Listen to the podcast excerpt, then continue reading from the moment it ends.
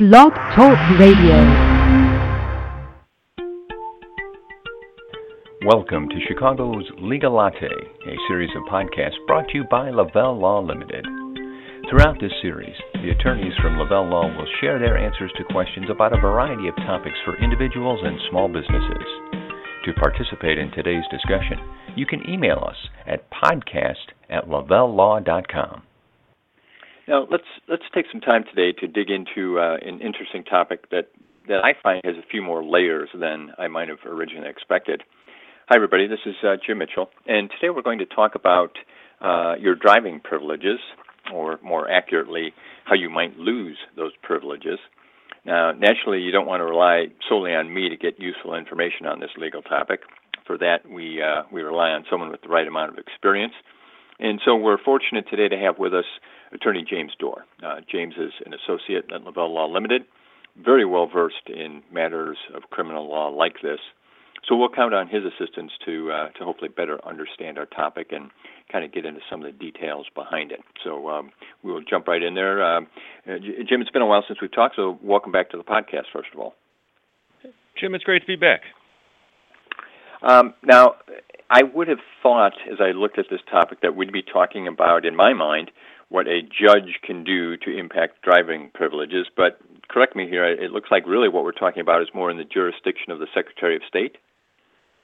Well, that's correct. Well, what happens when results in court are reported, if there's a judge enters a conviction or a disposition on a case that can impact your driver's privileges, the clerk's office will notify the Secretary of State, and the Secretary of State's office will take the appropriate action. So they are the ones, the Secretary himself is in charge of the actual license and the licensing and suspension or revocation of those privileges. And a great point you just made there, because, again, you know, I always look at these topics before we start, I think, all right, these are ways that someone can lose a license, but you just differentiated. There's some cases in which it might be suspended, in other cases in which it might be revoked. And we'll talk a little bit about the differences today. Yes, we will. Okay, so let's kind of work our way through, some of the things that might start to have an impact and might cause the Secretary of State to take action. We'll try and get as many of them as we can. But let's start with, the most common. And I'm going to guess here, tell me again if I'm on the right track or not. Would that be multiple moving violations? Is that something that is going to drive? Traffic violations in general, I would say, are the most likely candidate for a suspension or a revocation. Most common. You're correct. Okay. And, let's walk through what some of those might be. In terms of traffic violations, is it based on a certain number or a certain severity that would cause this to happen?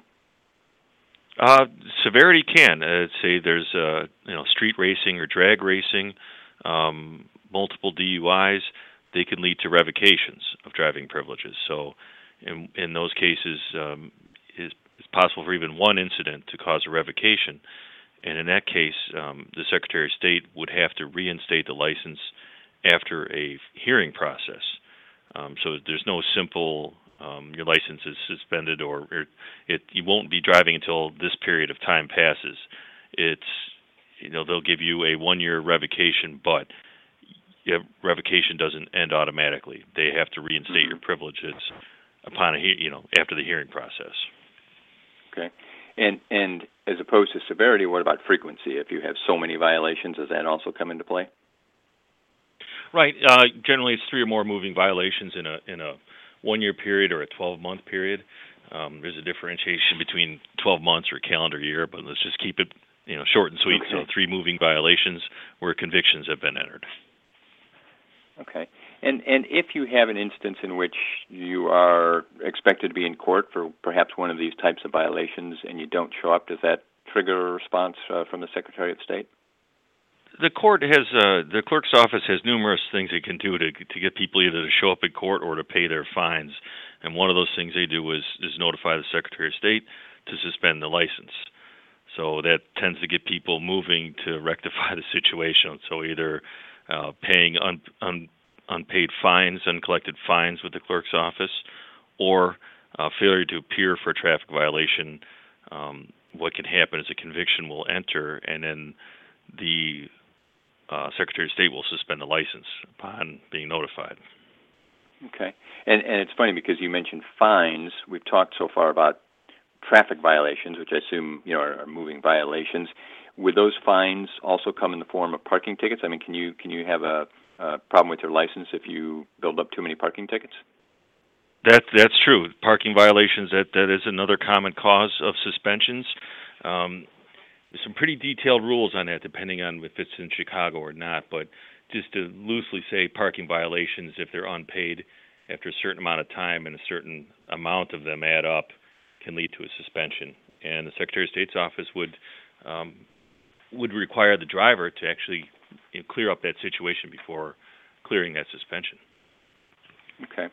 So we've hit a few here that, as I said, were probably the most common, but I know there's at least a handful of others. Kind of walk us through the list of other things that might cause some sort of suspension or potentially having a license revoked. What are some of the other top categories? Well, it seems like we always talk about DUIs, but DUI is one of those areas where there can be both a suspension and a revocation depending on what happens with the underlying offense. So there could be a statutory summary suspension that happens upon either failing a breath test or refusing a breath test, and ultimately a license can be subject to revocation upon a conviction. So that's a pretty common basis right there. Something else would be tollway violations. A lot of people wouldn't expect unpaid tolls to suspend a license, but after a certain amount of time and a certain number of violations, that can also suspend your license. Okay. And are there things outside of the realm of driving? We've talked in other podcasts with some of your peers when we're talking about family law or some other instances. What about things like failure to meet your alimony or child support payments? Right, the child support. That's another one. It's a pretty. It's a good motivator to get people to pay child support. The possible suspension of the license, and that's part of what's behind the. The provisions under the law to collect the child support. So that's a fairly common way to get suspended right there, not paying child support.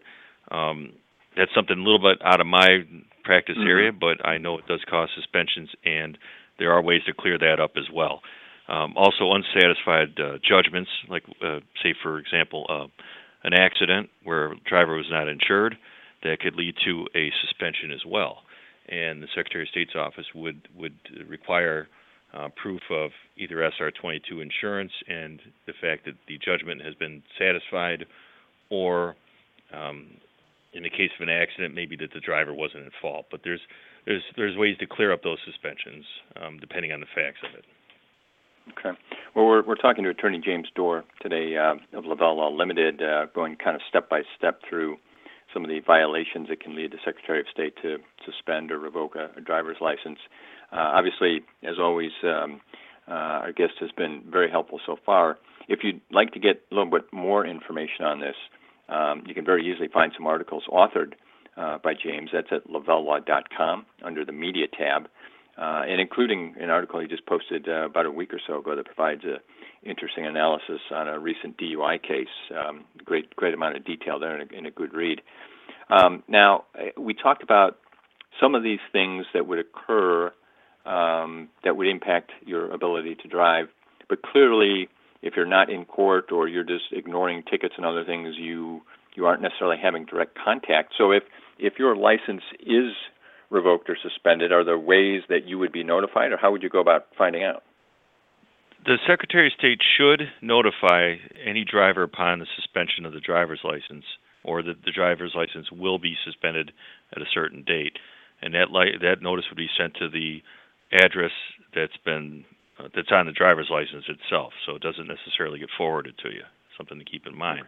Okay. But to get to answer the question of, say, somebody's asking, is my license suspended right now, or what's the status?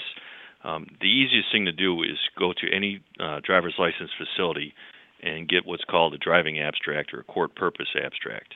And there's a form that can be filled out there, and it's also available online at the Secretary of State's office or Jesse White's website, Cyber Drive Illinois. And that would Any experienced traffic lawyer could look at that driving abstract and determine what's wrong, why is the license suspended or revoked, and what's going to be required to be reinstated.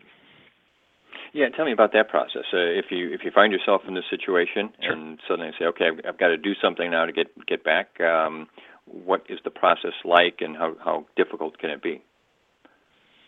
Well, the process starts with getting a copy of the driving record. So, like I said, the form itself is available at any driver's license facility. You go in, fill out the form, give them $12 because that's the cost to print it out for you, and bring that to a lawyer. And any lawyer can look at that abstract to determine what the problem is that the motorist is having. So, is it a suspension? What's the basis of the suspension? Is it a revocation? Okay. At that point, once we figure out what the problem is, then we know we can develop a plan of attack to solve the problems there, remedy them, and get the person driving again. And was that, again, we don't have time today to go into all the details, but would the steps to get it back vary based on the transgression? I assume that parking tickets might be different than a DUI, just in general terms? Exactly, Jim. Depending on the severity of the problem, it could be as simple as one unpaid traffic citation, or it could be very complex. It could be also numerous problems. It could be a failure to pay child support, along with an unsatisfied judgment, along with, say, a DUI, with a suspension that was never cleared up, or a reinstatement fee was never paid. So, something to keep in mind with suspensions, too. They don't automatically end generally at the date they're supposed to end. Let's say it's a one-year suspension. Normally, the Secretary of State's office requires a reinstatement fee to reinstate the license. So that has to be paid, or the license just stays suspended. So it's something to keep in mind there. And the amount to pay varies with the reasons for the suspension. So as much as it sounds like I could walk into the Secretary of State's office and pay my $12 and get a copy of this, it doesn't sound like the average citizen ought to be trying to kind of work their way through this on their own, and the value of having an experienced attorney would probably be pretty significant in this case. Yeah, it can be a confusing process. I mean, sometimes I see abstracts that don't make sense. With the information that's on there. So abstract is a great starting point. It's essential to know what's on the driving record because that's what we're concerned with. But it can be confusing. So absolutely a qualified traffic lawyer could take a look and certainly help in the process. Okay. Well, when we mention qualified traffic lawyer, that's James Doerr, among many other things, and I want to thank him for being with us today. As I mentioned a little bit earlier, LavelleLaw.com, I think, is the place you want to stop to pick up not only information about Jim and the other attorneys on staff, but some great articles you can read through, and all of our past podcasts are there. So if you want to listen to any of the previous topics we've discussed over the last 4 years, you can find them. You can do the same on iTunes and, of course, here on Blog Talk Radio as well. And if you want interaction with Attorney Jim Doerr, 847-705-7555 is the place you can get a hold of Jim and maybe find out a little bit more about this and a number of other topics for which you might need some legal assistance. And we're back each week here with another conversation, new topics, and different views each and every week. So I hope you'll join us on Chicago's Legal Latte. Thank you for joining us for this edition of Chicago's Legal Latte. If you have any questions or topics for a future episode, please call Lavelle Law Limited at 847-705-7555 or email us at podcast@lavellelaw.com.